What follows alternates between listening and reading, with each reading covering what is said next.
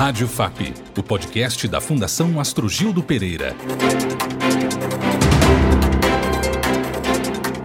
Muita luta e um total retrocesso para ser enfrentado. Assim pode ser resumida a expectativa da população LGBTIQIA+, para o novo governo. E quero que LGBTQI+, seja respeitado, porque nós, nós temos que respeitar eu sou João Rodrigues e neste episódio vamos conhecer as principais demandas do movimento LGBTQIA, para o governo eleito. Sabemos que o combate contra o preconceito e a homofobia é uma luta diária. Eu tenho muito respeito por todos os gays, lésbicas, bissexuais, travestis e transexuais do nosso querido Brasil. E eu tenho muito orgulho de lutar ao lado de vocês Rádio FAP. As expectativas da população LGBTQIA, para o novo governo.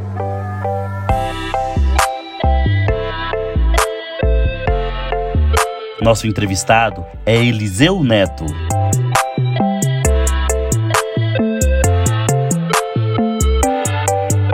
Psicólogo, psicanalista e membro da executiva do Cidadania 23. Eliseu de Oliveira Neto é coordenador nacional do Diversidade 23 e integrante da Aliança Nacional LGBTI. Professor, escritor e um dos mais respeitados ativistas da causa LGBTQIA, no país. Eliseu Neto liderou a ação direta de inconstitucionalidade por omissão no Supremo Tribunal Federal, que resultou na criminalização da homofobia no Brasil, considerando-a crime de racismo. Seja bem-vindo, Eliseu. É um prazer estar aqui. A FAP fez agora lançou um livro histórico sobre a criminalização. É um prazer, é, de certa maneira, retribuir, porque a gente fez história, né? Eliseu, o que a luta LGBTQIA, pode cobrar do novo governo? Olha só, é, a gente tem uma ideia de que o governo petista sempre foi um governo pró-LGBT. Mas como eles usam muito a pauta em parada, em evento, até como cabide de emprego, eles são muito vigiados sobre isso. Então eu acho que a gente tem um Congresso muito conservador, onde essa vai ser uma pauta que vai, vai ter o tempo todo, assim, porque a base do Bolsonaro é homofóbica, é racista, é misógina, e é o que vai sobrar para ele, porque os liberais, essa outra galera já, já saiu do barco, assim. Então, querendo ou não, o Lula vai ter que negociar com os evangélicos para ter uma, uma base de governo. E a minha experiência diz que geralmente a moeda de troca é o movimento LGBT. Então, assim, hoje a gente já tem os maiores direitos LGBTs do mundo. Nada veio do governo. Em 10 anos a gente saiu para. A gente não era nem cidadão poder se casar. E hoje a gente tem a maior lei de criminalização de homofobia da história do mundo, assim. A gente é um case de sucesso, que é discutido em palestras e tudo. Eu escrevi um texto para a FAP, né? É, é a nossa pressão, é o que a gente vai conseguir fazer de pressão, de cobrança. É por aí que a coisa vai, assim. Não, não vai vir gratuito, não. Qual a importância da capacitação gratuita e inserção de pessoas transgêneras no mercado de trabalho por meio de políticas públicas? É muito importante. É muito importante. É, a, a, gente fez uma pesquisa, é, foi uma emenda até do Cristóvão Buarque, que é muito meu amigo, com o Unirio, e assim, nem metade das pessoas que trabalham numa empresa se assumem, as que se assumem não chegam em cargo de gerência, e pessoas trans não são nem empregadas. 96% das que se prostituem não queriam estar se prostituindo. Mas por quê? Até 2017, quando a gente estava no governo, o nome social não era respeitado. Então, a Maria era chamada de João. O banheiro não se sabia qual banheiro podia ir. Meninas morreram de infecção urinária. E aí na faculdade também é difícil. Então, são pessoas que já são excluídas desde o ensino básico, dizendo, ó, aqui não é o lugar de vocês. Quando chega na hora de procurar um emprego, de ter uma empregabilidade, são poucas possibilidades assim que, que elas conseguem ter. Então, assim, a gente tem que ter uma política pública de empregabilidade. A gente tem uma ideia de que 5% da população brasileira é LGBT, 8% é morador de rua. Então tem alguma coisa aí diferente. Né? Se a gente tem mais morador de rua do que pessoas LGBTs, é porque ela sofre muito assédio em casa, violência. Eu mesmo saí de casa com 17 anos de idade, com a polícia. Eu tive que chamar a polícia para. Porque meu tio falou que ia me matar. O, o nosso livro pega muito esse enfoque, assim. A gente pega a parte histórica, mas mostra o grau de violência, né? Porque quando um LGBT é atacado, não é uma facada, são 22 facadas. É, é um, um, ódio é, de algo que a pessoa não, não consegue lidar com ela e ela desconta na população LGBT. Imagine isso no emprego. E no emprego ainda tem a questão da passibilidade. Uma menina trans que é passível, passível que a gente fala é que passa por cis, cisgênero, né? Que, que parece uma menina hétero. Agora, aqui não é. Aqui você consegue perceber que ela é trans. Ela fica muito mais fora do mercado de trabalho. Então, se a gente não tiver uma política pública para isso, a gente não consegue reverter esse caso de forma alguma. Se com os gays já é difícil. Porque muitas das leis que foram criadas para proteger a população LGBTQIA, não funcionam. Eu acho que a criminalização funcionou mais, né? Porque é, punimos apresentadores de TV, o Malafaia, é, essas grandes vozes que eram contra, na verdade que não eram contra, utilizavam a população LGBT para fazer pânico moral. E a gente atingiu onde precisava, no bolso, né? Porque é, eles são hipócritas. Eu, eu, eu, lembro que eu tive uma vez uma, uma entrevista com a Raquel Sherazade, que é muito minha amiga, e ela me perguntou, eles, eu, o, o Congresso Nacional é homofóbico? Eu falei, não, é pragmático. Enquanto eles acharem que a homofobia e a transfobia dão voto, e, e eu vi isso muito claramente. Eu, eu tive um, uma, uma audiência pública no GDF, né, no, na Câmara Distrital, de cinco horas. Aquelas mulheres não eram mulheres homofóbicas ou algo assim. Eram pessoas que tinham sido convencidas de que o Ministério da Educação queria transformar as crianças em gays ou LGBTs como se isso fosse possível.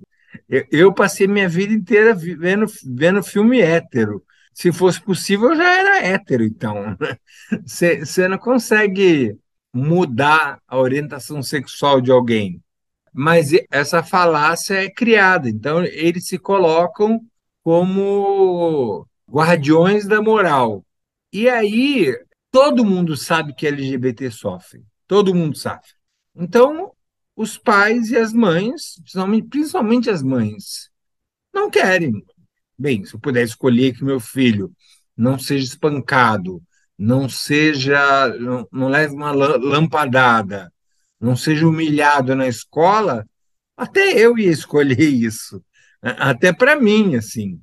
Mas é, o que elas não entendem é, o que, é, é que a gente quer o contrário. Uma escola inclusiva, que ensina, ensinem os garotos e as meninas a lidarem com a sua própria sexualidade, não tem que aprender na internet, na rua. Você vê, o Brasil cresceu aí 10% de infecção de HIV e AIDS. Por quê? Porque não se fala mais disso na escola. Essa é, história de escola sem partido, ela não é sem partido. Ela é de partido único. É um partido que não pode falar contra o racismo, é um partido que não pode falar contra homofobia, transfobia, misoginia. É como se ela colocasse os professores numa gavetinha, você vai falar do seu assunto. E eu vou te falar como quem dá aula para professores há 15 anos. Os professores não são preparados. O professor de matemática, ele aprende a dar aula de matemática, mas ele não sabe lidar com um garoto gay na escola ou com algo assim. E isso acontece muito assim. Nisso, o ensino básico é melhor do que o ensino médio, mas a sexualidade começa a surgir mais forte no ensino médio. E eu não gosto de falar os evangélicos, eu gosto de falar os detatores da causa, né? os fundamentalistas. Eles aproveitam isso para fazer pânico moral. Ó, o seu filho vai virar viadinho, vai virar trans, vai sofrer, é, é, vai ser espancado. E as mães entram em pânico, assim. Eu já tive aluna, eu sou professor de orientação educacional, que depois da minha aula veio chorar, falar: Meu Deus do céu, eu não sabia o que eu estava fazendo com meu filho, porque é, é, é uma aposta no desconhecimento. Por isso que uma das principais pautas do governo Bolsonaro era em cima do MEC, atacar o MEC. É, até o governo do Temer, eu trabalhei com a Unesco e o MEC fazendo todo um programa para a Base Nacional Comum Curricular. Foi usado? Não, nada. Eu pesquisei todos os programas é, de combate à homofobia do Brasil, foram cinco documentos, e estão lá engavetados. Nem sei se estão engavetados, eu espero que estejam engavetados. De acordo com a Associação Internacional de Lésbicas, Gays, Bissexuais, Trans e Intersexuais, o Brasil é o pior país do mundo para ser LGBT. Por que isso acontece no nosso país? Porque a gente tem dificuldade de fazer o cumpra-se. Nós somos o país no mundo com maior legislação LGBT. Só Malta tem mais direitos LGBTs do que a gente, que é uma ilhazinha desse tamanho. Só que uma coisa é assim, ó, eu fui vítima de homofobia em Recife, quando estava com meu namorado. É, imagina, é, não sei se você entende isso, né? Eu, que sou um cara conhecido, que era do Senado na época, e o cara me, me jogou para fora do, do 99 dele, a ponto do 99 entrar em contato comigo, Uber entrar em contato comigo, os dois tiraram ele do aplicativo, depois veio uma, uma sobrinha dele lésbica falar comigo. É, quando eu cheguei na delegacia, tinha dez canais de televisão filmando. O delegado nem se o delegado fosse homofóbico, teria que fingir que não. Se isso acontece comigo, sou um homem loiro, branco, de uma classe média, imagina com a menina trans da favela. Né? Então, assim, o que a gente tem dificuldade é o Brasil é muito grande e a gente não consegue fazer ainda que as nossas leis, que são leis, são conquistas garantidas, cheguem na ponta. Então, uma coisa é você ser gay é, na Paulista, em São Paulo, outra coisa é você ser gay é, no Maranhão, na Baixada Fluminense, em lugares onde já não há muita proteção policial. Aqui, uns três anos atrás, a gente conseguiu exonerar um delegado, porque a, a, a, menina foi lá fazer uma denúncia, que foi chamada de lésbica, agredida, nem tinha criminalização ainda, tinha só lei estadual. E o, e o delegado virou para ela e falou assim: Ué, mas você não é sapatão? Como se fosse, então tá, então você é sapatão, você pode ser xingado. Se você é negro, você pode ser xingado. Se você é mulher, você pode ser xingado. Então, acho que tem um processo aí, e que é que eu sempre falei, eu, eu nunca tive interesse em prender pessoas. Quando a gente começou com a, o, o, o processo da, da criminalização, eu fui muito atacado. Fui atacado pela esquerda porque eu queria aumentar o código penal, atacado pela direita porque eu queria prender os padres, é atacado pelos liberais que queria, que queria acabar com o direito de expressão. Isso mudou. É só você ver que o primeiro é, secretário de Cultura do Bolsonaro pediu demissão porque o Bolsonaro se meteu na Ancine e queria proibir filme com temática LGBT. Ele falou assim: isso é crime, a DO 26 proíbe, e eu não, não vou compactuar com isso. Então, o que a gente tem agora é um processo de educação da sociedade. Assim. A sociedade tem que entender que o, o Brasil declarou, e, e, e claríssimo, que homofobia e transfobia são racismo social. Não é uma equiparação, são racismo social. Então, é um crime. Não tem mais que esperar o Congresso legislar ou algo assim. E olha que o nosso partido tenta desde a Constituinte, né? O Roberto Freire foi uma das pessoas que levou a proposta de descriminalizar a homossexualidade, né? Porque ainda era é, movimento homossexual brasileiro, ainda não tinha a sopa de letrinhas. E olha que coincidência, né? Eu fui virar amigo do cara que começou essa luta aí e é heróico nessa história. Na sua resposta anterior, você disse que a LGBTfobia não é opinião, é crime. Qual a importância da denúncia nesse tipo de caso? João, é muito importante. Quando aconteceu comigo, eu estava em Recife com meu namorado, a gente de férias. Eu tive que fazer corpo de delito, tive que. ainda foi um, um, policial depois que me agrediu, tive que ir na corregedoria. É, eu perdi quase uma semana de férias fazendo a denúncia, e ainda mais no meu caso, vinha imprensa. O meu namorado ficou furioso comigo. Chegou no final e falou assim: para com isso. Eu falei, amor, se eu não fizer, quem vai fazer? E, e isso gerou muita coisa. Né? A Nine Nine fez toda uma cartilha de como deve ser tratado a, a, a, as minorias e, e, e distribuiu para todos. A Uber fez um conselho, entrou em contato comigo também, e depois fez uma campanha de que a Uber e não sei o que não são lugares de, de, de preconceito, e foi bem bacana. Mas é isso, partiu de uma denúncia. Claro, eu não sou um qualquer denunciante, né? Eu tenho um, um lugar de fala maior que eu entendo mas se todo mundo fizer, pode ser que um não dê, outro não dê, mas outro dá. E é assim que a gente muda é, é, o país, porque é educativo. É que nem é, é a bebida no trânsito, é que nem o uso de cinto, segurança. A gente, aos poucos, vai é, mudando a população. Hoje a gente tem mais casamento homofetivo do que hétero, por exemplo, que querem garantir seus direitos, o patrimônio e tudo mais.